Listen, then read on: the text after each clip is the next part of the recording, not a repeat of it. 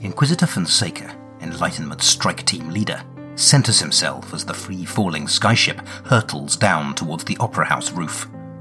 With their characteristically ruthless efficiency, agents of the Inquisition have identified this place as the bolt hole of the criminal organization known as the Web, and no lesser a luminary of the Order than Abbot Cadilius, right hand man to the Lord Inquisitor himself, has tasked Fonseca with leading the Seek and Destroy mission. Despite reciting the sacred mantras, Fonseca feels the savage thrill of anticipation. There will be no escape for these scum, these transgressors against the holy seekers, now that the righteous light of Droom is cast upon them. And any that survive this assault will suffer 1,000 deaths at the hands of the Enlightenment's purifiers. He has to force the smile from his face at the thought. He turns his attention to his team, clad in the pale blue and pristine white of the Order. They are masked, and their robes are tightly wrapped at ankle and wrist. The elite of the Seeker's ranks.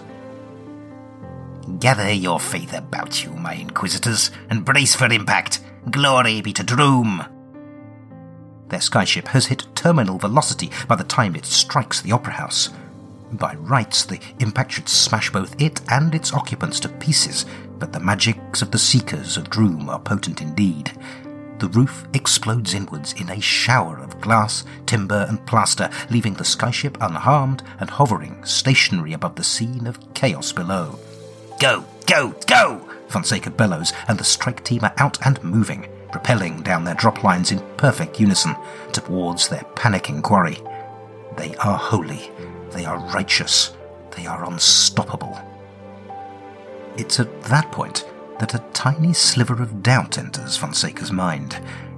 Because it's at that point that a vampire comes leaping out of the roiling dust, sinks its fangs into a shrieking inquisitor, and with a nonchalant flick of its head, tears his throat wide open.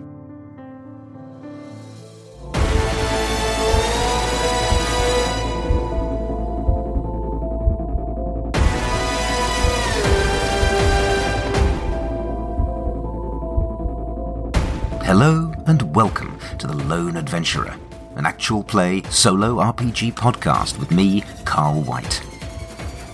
I will be your narrator, your game master, and your guide as we follow our heroes on their journey into the unknown. For this game, I'll be using the Blades in the Dark rule set, as well as a variety of other systems, tools, and tables as they take my fancy. A word of warning following scenes may contain mature themes and disturbing imagery. Listener discretion is advised. The adventure continues.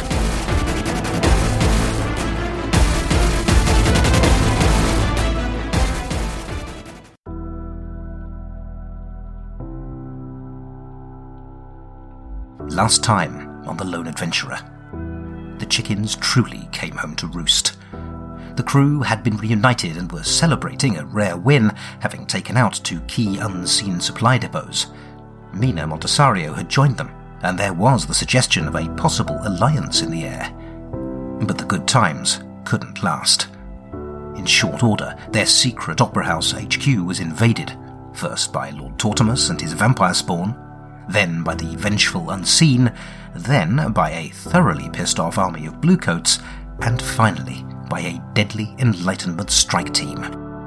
With the world literally falling down around their ears, and with seemingly no way out, it looks like our heroes are facing the final curtain.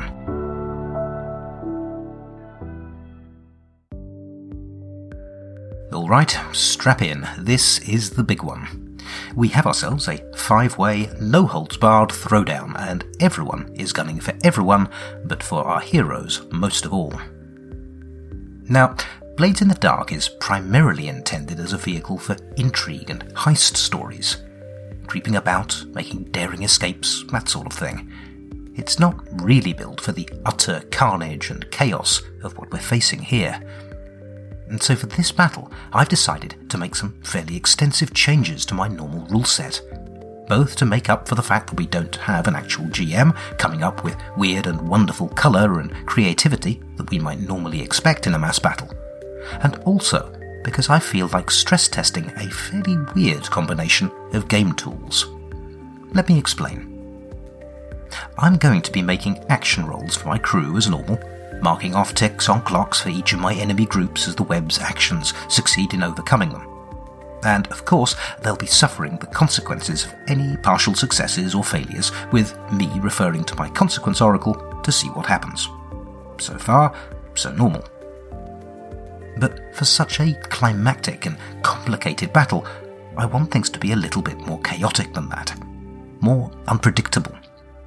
And with more scope for each of the multiple enemy groups to function independently and unexpectedly than we would normally have in a Blades game.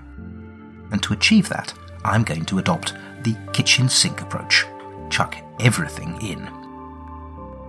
I mentioned a while back that I was missing Mythic and its ability to tie stories to character or thread lists. Well, for this battle, Mythic is back, though in a fairly non traditional manner.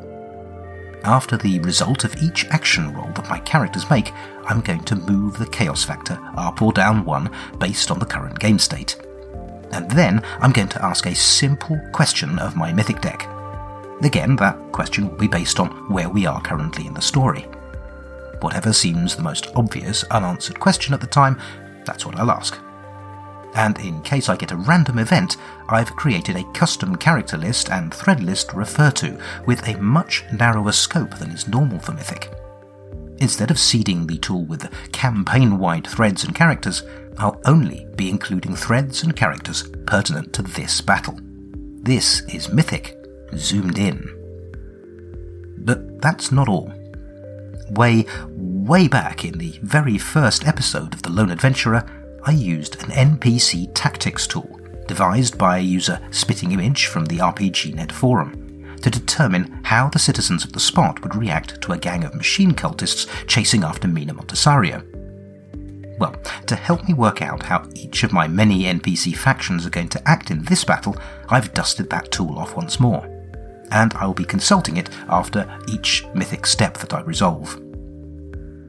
I've assigned each enemy group an aggression rating between 1 and 6, and these can rise or fall during the battle, depending on the mindset and the status of that group. To find an opponent's tactic for the round, I'll roll 2d6 of the same colour and 1d6 of a different colour. If the single die comes up a 1, 2, or 3, that group will continue the same tactic from their previous round.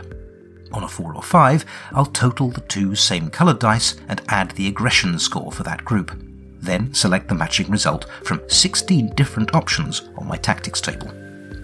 Everything from panic at one end of the range to frenzy at the other. If the single die shows a 6, I'll roll it again for a result from a twist table. All the specifics, including the tables, are in the show notes if you want to take a look behind the scenes or if you want to use the tool for your own games. Okay, that's the setup. The spring is coiled, the machine is primed. Let's see where this um, unholy, untested um, procedural Frankenstein's monster takes us. Like I said, strap in. This could be a bumpy ride.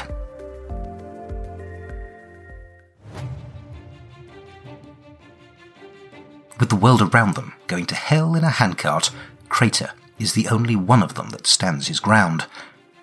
Perhaps it's down to him having necked the best part of a bottle of Kyrell Red, Perhaps it's the result of those two pinches of dream dust he's put up his nose. Whatever the reason, when the roof explodes inwards and the air suddenly is full of falling debris, abseiling ninja fanatics, and leaping vampires, Crater doesn't run in panic. Instead, he spits and aims his pistol. Ignoring the crossbow bolts whistling past him and the chunks of plaster and masonry thudding down around him, he closes one eye, breathes slowly out, and squeezes the trigger.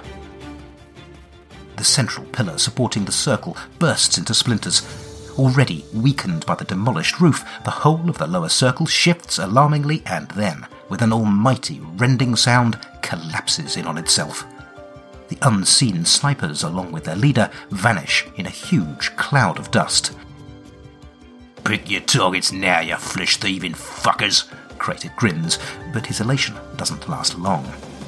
There's something wrong with the Tatters. Tatters, you okay? He calls out, seeing the girl on all fours across the stage. She seems to be twitching, her back arching. He weaves through falling debris towards her, but as he does so, her head snaps around and he freezes in place, horrified. Her eyes, which have looked wrong ever since the prison break, are now twin vortices into hell. Her lips are peeled back from her teeth into a grin that would look better on a corpse, and there seem to be spectral horns protruding from her forehead. Stay back, she snarls, and there is far too little of tatters in that voice for Crater's comfort. Stay back! I can't control it!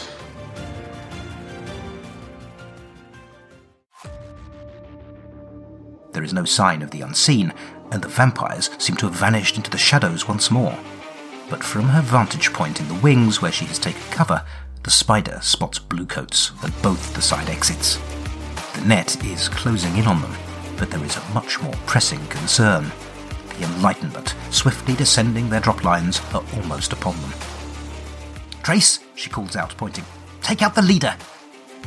Trace emerges from behind an overturned sofa, bow in hand, and lets fly with a single graceful motion.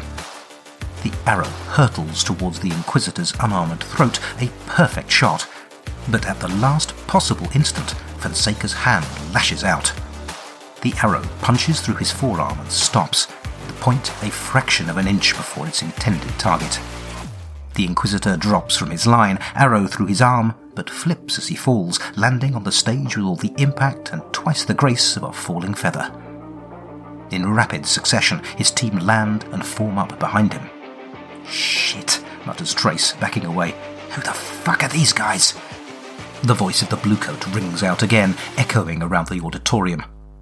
This is Sergeant Jablonski of the Blues. All occupants of this building, you are under arrest. Drop your weapons, lie face down, and put your hands on your heads. This is your final warning. Up on the stage, Fonseca scowls, tearing the arrow free of his arm with a grimace of pain. You can ignore the bleatings of the lambs, my quarry. We are your predators and your end. Fight us if you wish, or flee from us, or beg for mercy. It matters not. The Enlightenment has come for you, and there is no escape. The spider, desperate to buy her team some breathing room, tries to stall for time. She spreads her hands, palms out.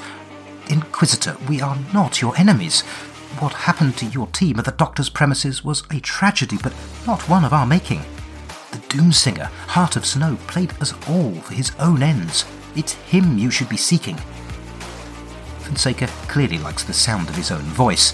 Despite the bedlam all around, he seems to feel the need to toy with his prey. Though you needn't worry about him. The Doomsinger has marked himself an enemy of Droom, and thus marked, there is nowhere he can hide from the Enlightenment. As you yourselves have discovered. Surrender yourselves and. Whatever generous offer the Inquisitor was about to make is cut off, as several things happen at once. There is an ominous groan that reverberates through the entire building as the unsupported upper circle decides whether or not it is going to collapse. From the side exit comes the call, Smoke them out! and a couple of fizzing steel balls are hurled by the Blues into the auditorium. And at the back of the group of seekers, one of their number inexplicably coldcocks the Inquisitor in front. But none of those events are what draw every eye. That honour is reserved for something else entirely. On the far side of the stage, Crater has failed to heed Tatter's warning. He reaches out to help her and finds himself seized and lifted from his feet by his neck, the young girl's grip like a vice. His eyes bulge, he claws desperately at her hand, but to no avail.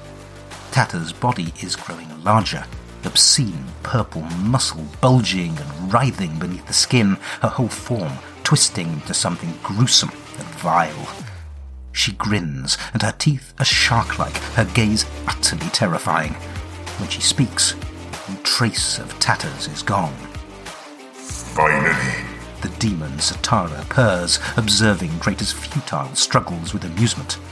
it's time to have some fun.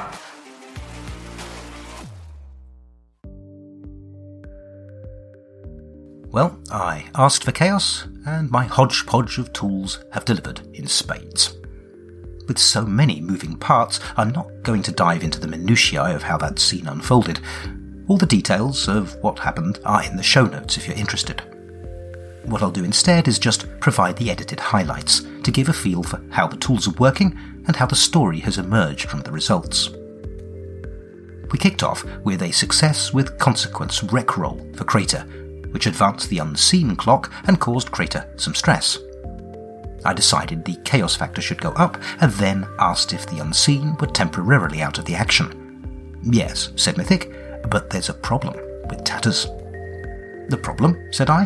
What manner of problem might this be? Well, said Mythic, you're not going to like this. Then I went round my factions to see what they were up to. The Undying had scarpered, the Bluecoats were probing, the Seekers were charging, and Mina was performing a feint. Then it was time for Action 2. Trace got a success sniping at the Seeker boss using Hunt. I updated my clocks, and it turned out that the leader had fallen from his rope. A new set of faction tactics rolled, and this time I got Bargain for the Bluecoats and Taunt for the Seekers. Time for some talking. That gave Spider an opportunity to step in for the next action roll. I decided to use Sway to buy some time and keep Fonseca talking, and I got a success with a consequence. The consequence was to mark a clock, and as I didn't have any danger clocks running, I decided the logical one to add was that the building was on the verge of collapse. If that clock fills up, the battlefield changes significantly, and a lot of folks are going to get hurt. But because this roll was against a desperate position, I decided that wasn't enough. I made a second consequence roll, and this time I got a new obstacle or threat appears. What manner of obstacle? I asked, and the response was agree power. That took me back to the deal Tatters had made with her demon, with the conclusion being that Satara had chosen this moment to call in his debt. Then it was time for the mythic question, which was Does Satara attack a foe? The answer, unfortunately, was no, and a random roll showed that Crater was going to be the one in the firing line, which made sense. And finally, my faction rolls revealed that the Blues were changing their approach to a new weapon, and Satara was adopting a balanced approach. That's it for the mechanics. I think they seem to be working well enough so far, if by well enough I mean they are injecting vast amounts of uncertainty and danger into the proceedings. Time will tell if I've injected too much of either. Right, let's get back to it after this short interlude. Hi, I'm Steve Morrison, and I've combined my love of writing fiction and tabletop gaming into a solo actual play series called Errant Adventures. Join me as I explore different stories in different genres using a variety of my favorite tabletop role playing games. If you enjoy space adventure, check out Season 1, Tarquin, which follows the adventures of a young herald running from family drama. Or check out the new Season 3, Cry Havoc, and follow Mender Alexis Wolf as she tries to help the people of Scirocco Station. If fantasy's more your jam, check out Season 2, Talon and Crest, where members of the Crest Mercenary Company try to make their way in the city of Heartvale. I've also got shorter runs of stories covering a range of genres and games. Whether a long form campaign or a short series, Errant Adventures features stories told at the speed of dice. So join me on the podcatcher of your choice as I discover where the story goes next.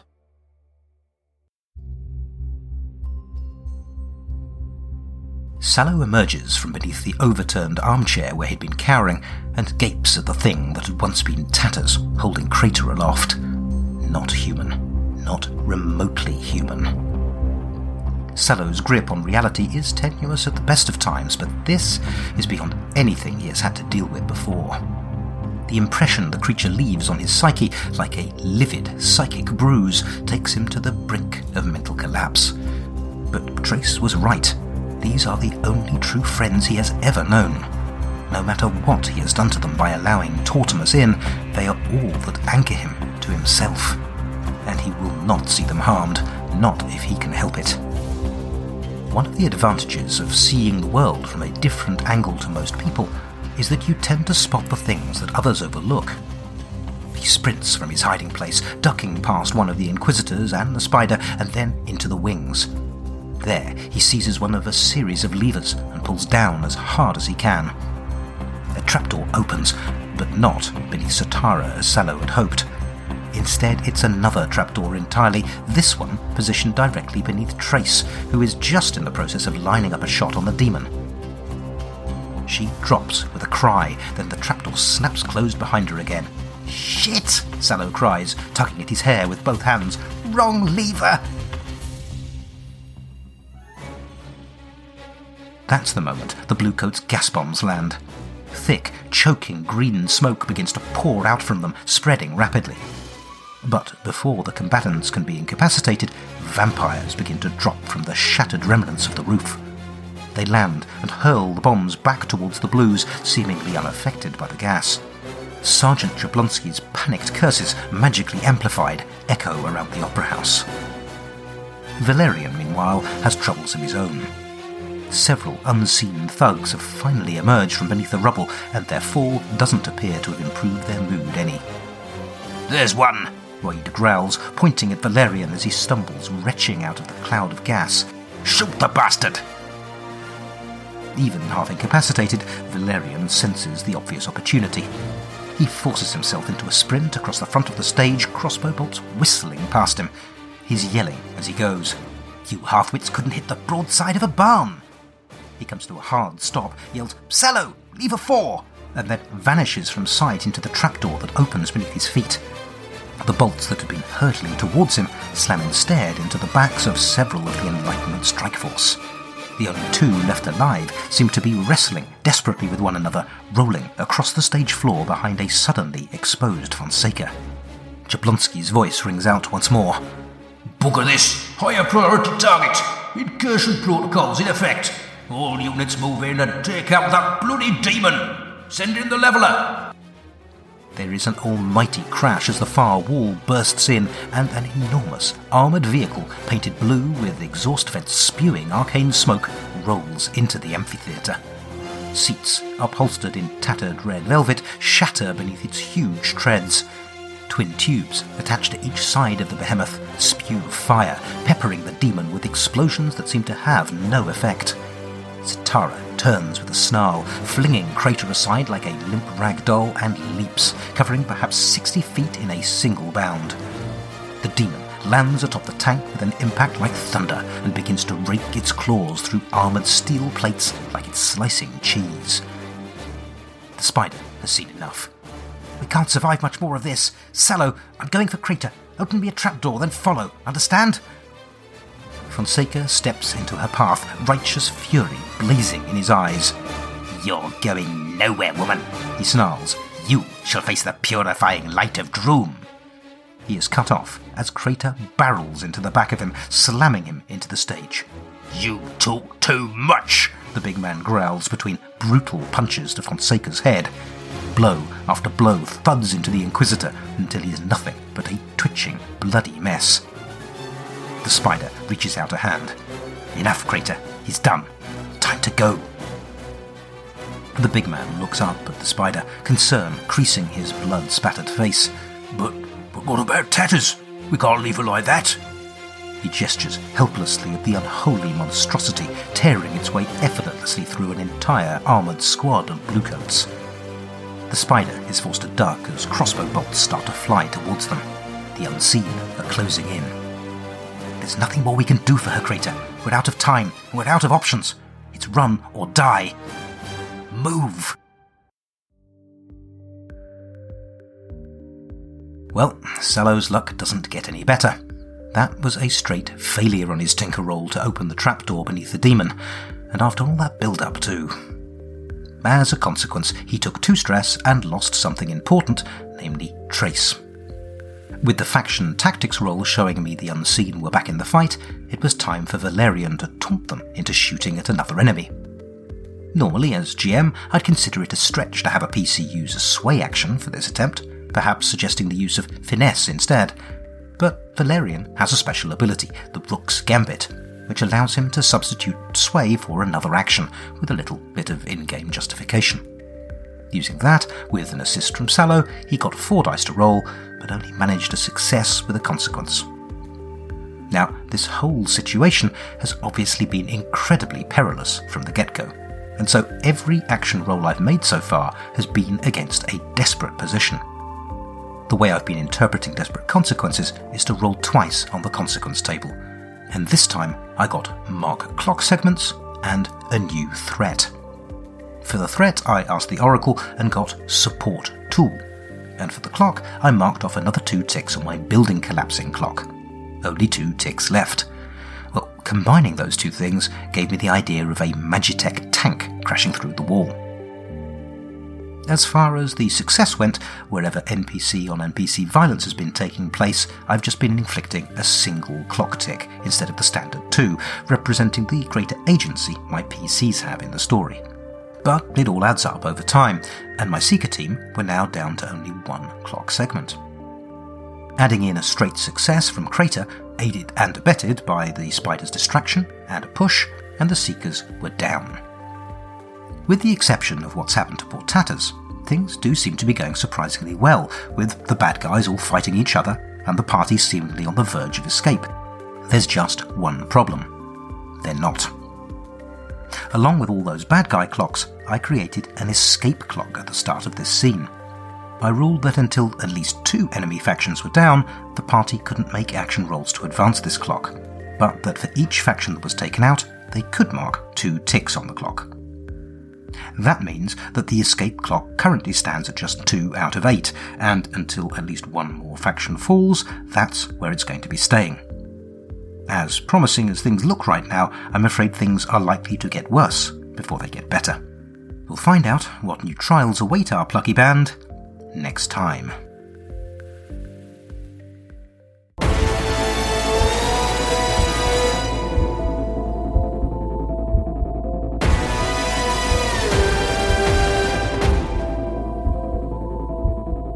You have been listening to The Lone Adventurer, a solo RPG podcast played, written, and performed by me, Carl White.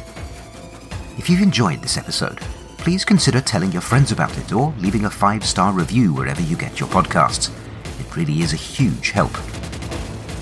You can find me on Twitter at TheLoneADV. You can email me at theloneadv at gmail.com or follow my blog at carlillustration.wordpress.com. You can find show notes for this episode and all the others at theloneadventurer.podbean.com, where I include any links mentioned in the episode as well as mechanics information. I also include a link to a full episode transcript. The story will continue in the next episode of The Lone Adventurer. Thank you for listening.